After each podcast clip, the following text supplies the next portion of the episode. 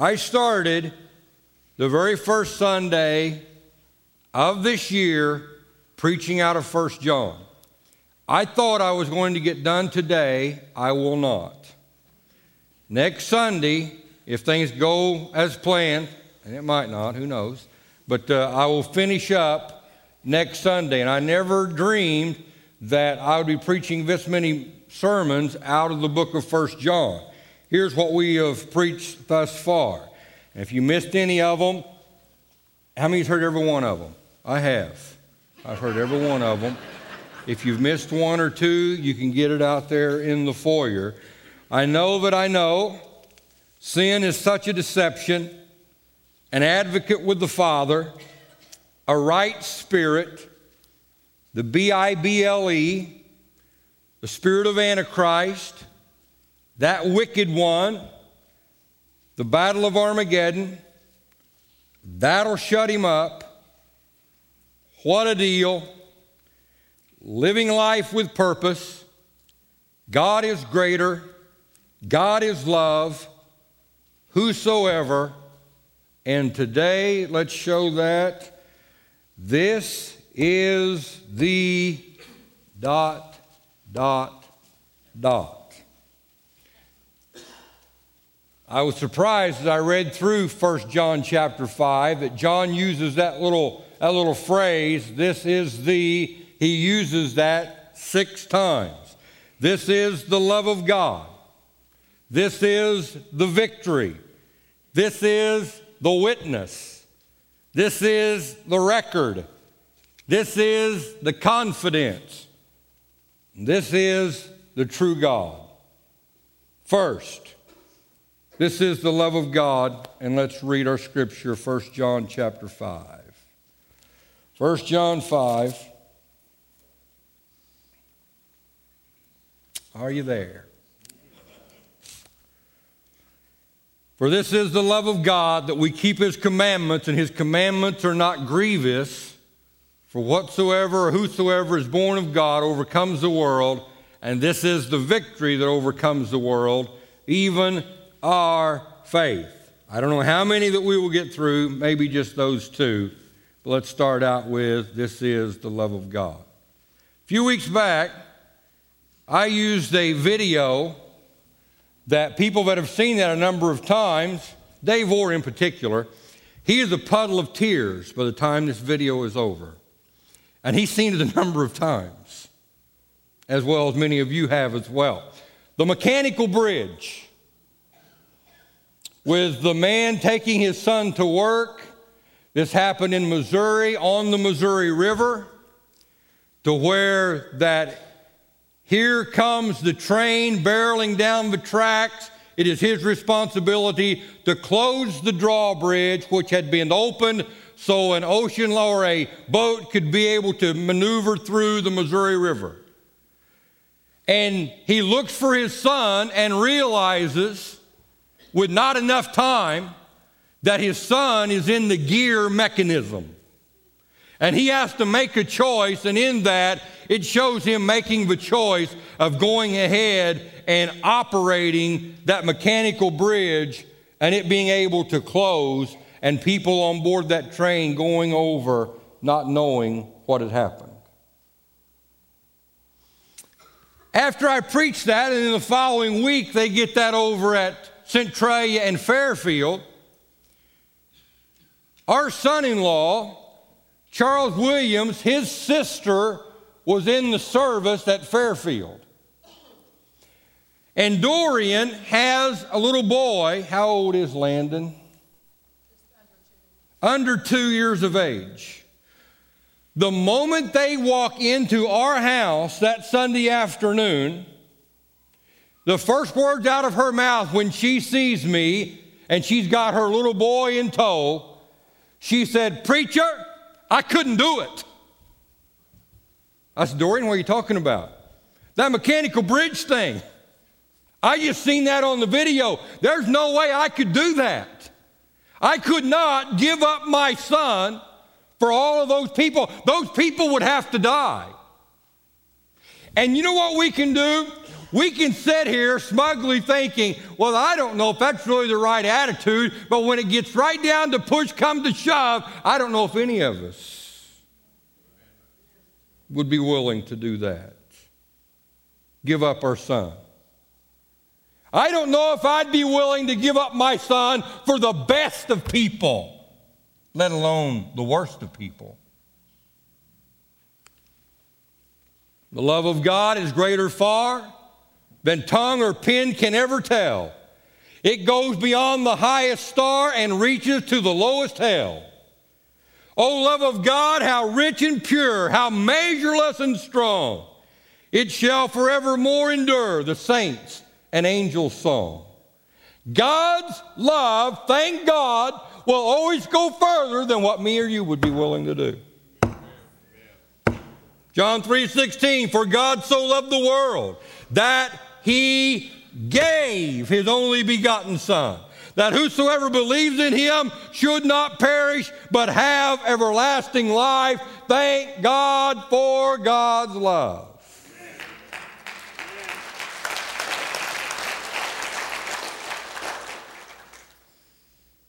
Number two, this is the victory. I got a call from my daughter last year. She was up north. The call is, Dad, and that can go one or two ways. It really can. It can be really great or really bad, nothing in between. Dad, my car won't start. Like, Candace, what am I supposed to do? I'm way down here. My car won't start. Well, what's it doing? She tells me what it's doing. I said, here's what you do. Because I knew the car. It had been my car, and now it was her car. And I said, you take that gear stick and you shift her up as much as you can in park. Because I don't think it's really in park all the way. Well, okay, I'll try it. That ain't going to work, though. You know how this thing's supposed to work? The older you get, the smarter mom and dad gets. Mark Twain said when a kid reaches 13 years of age, you put them in a wooden box that's got a hole there for the food. then he said when it, they reach 16, you cover up the hole.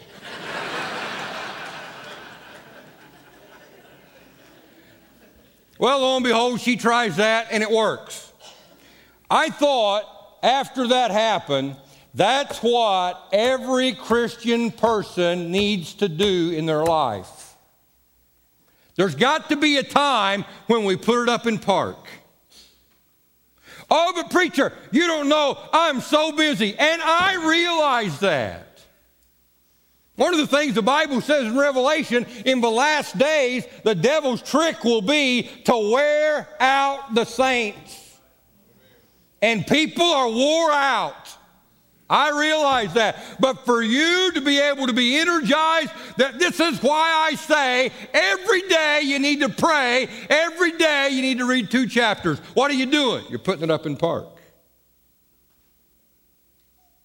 You're not going 100 miles an hour with your hair on fire, if you got it, all days of your life and all hours of the day.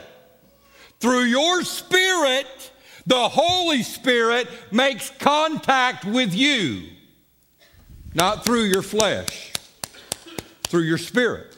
And that means there's got to be a time where you park it up, you put it in park, and it's you and God. One person that can all go throughout their whole life, and it's all about what I eat, what I drink, what I wear, where I'm going, and that's their whole life. The other person, they think, they read, they love, they feel, See, the most important thing about you is not the house you live in, it's the person that lives in the house.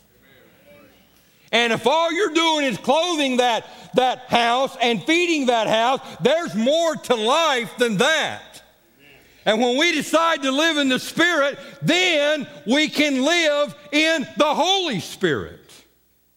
I'm going to say that again. When we decide to live in the Spirit, meaning our own spirit, when we realize that we've got to feed our spirit, we've got to spend some time with God so God can infuse our spirit, then the Holy Spirit can make his abode even more real within your life.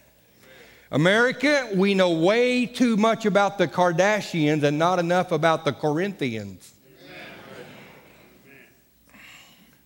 Comment that I've made numerous times. I like the spirit of that person. More times than not, the reason I've said that is because they are alive to something. They're alive to something. I'll just put it right out here. There are people that fall asleep in church. You know what it tells me? They're not alive to what's going on. You go to a restaurant sometime. You tell me when you're in the, in the midst of eating that steak and that potato, that right in the midst of when you're getting ready to take a bite, you, you, just, you just fell asleep. that never happens. You're alive to that steak and tater. That never happens or somebody was playing softball and they've got a hit and they've made it to first and they're going to second and they hit second and they're around and they're going to third to get a triple and the announcer said, Wait a minute, wait a minute. Well, I'll be, fell asleep. Never happens because they are alive to that baseball game. If I would give you a $100 shopping spree or a gift card, that wouldn't be a shopping spree anymore. I'd have to say a $1,000 shopping spree to Kohl's. Ladies, not one of you would fall asleep while you're shopping at Kohl's. Men, I figured I'd get an amen out of that, but you, bunch of sissies.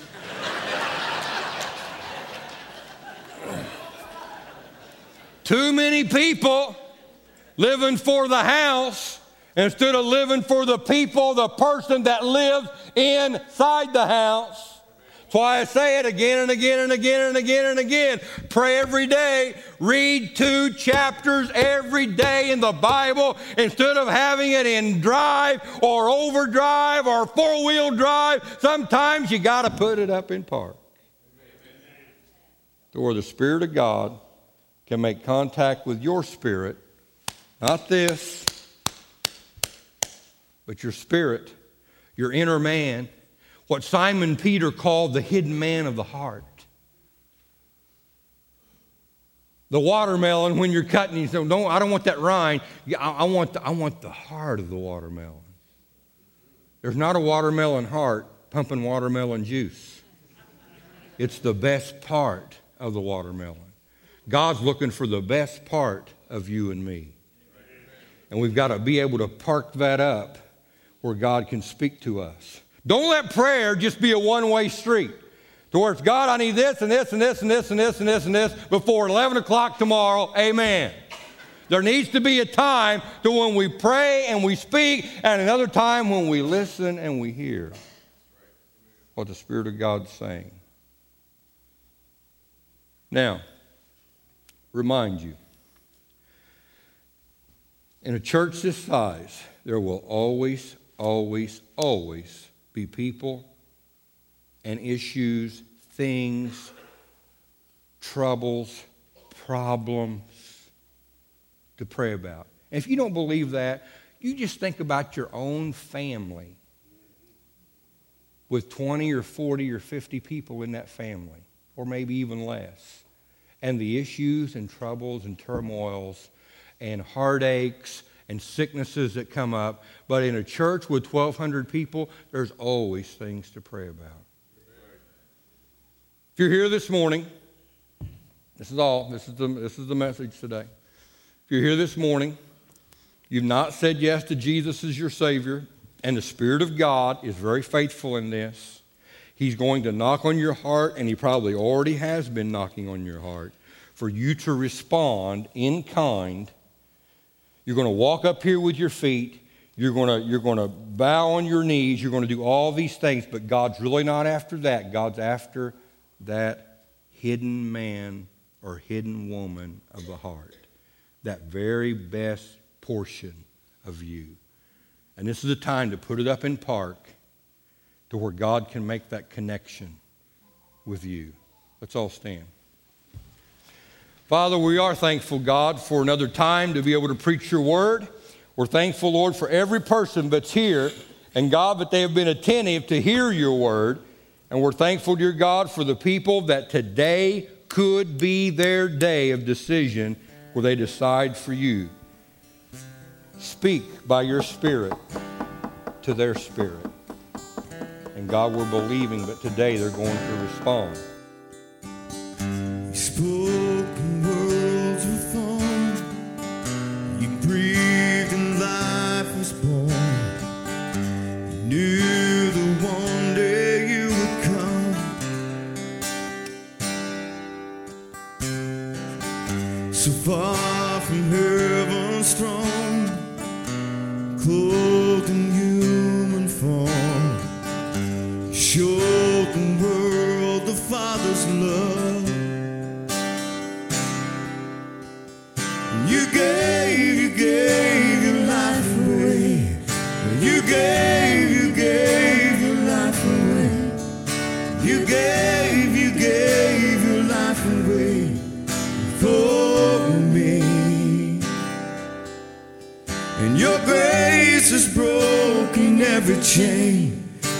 Sins are gone, my debt's been paid. And you gave, you gave your life away for me. For me.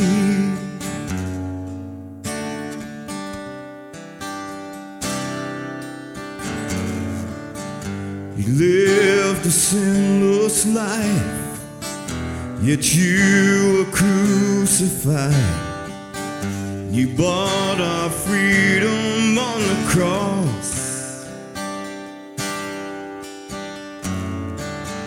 Forsaken for our sin, you died and rose again. Jesus, you are the Lamb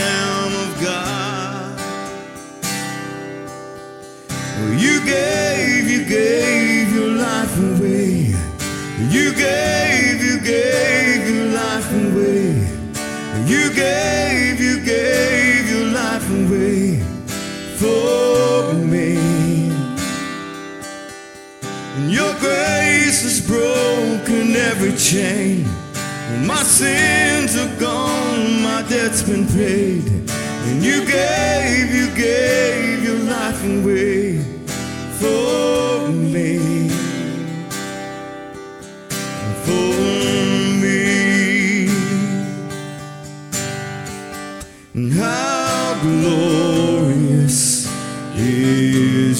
love if I could sing forever it's not enough.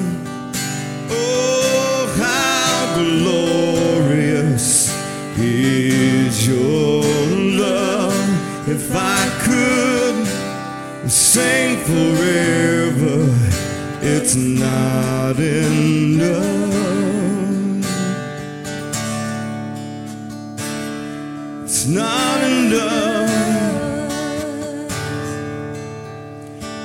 gave, you gave your life away. You gave, you gave your life away. You gave, you gave your life away for me. Your grace has broken every chain. My sins are gone, my debt's been paid. And you gave, you gave your life away for me. Oh, you gave, you gave your life away. You gave, you gave your life away. You gave, you gave your life away for me. And your grace has broken every chain. My sins are gone, my debt's been paid. You gave, you gave your life away for me. For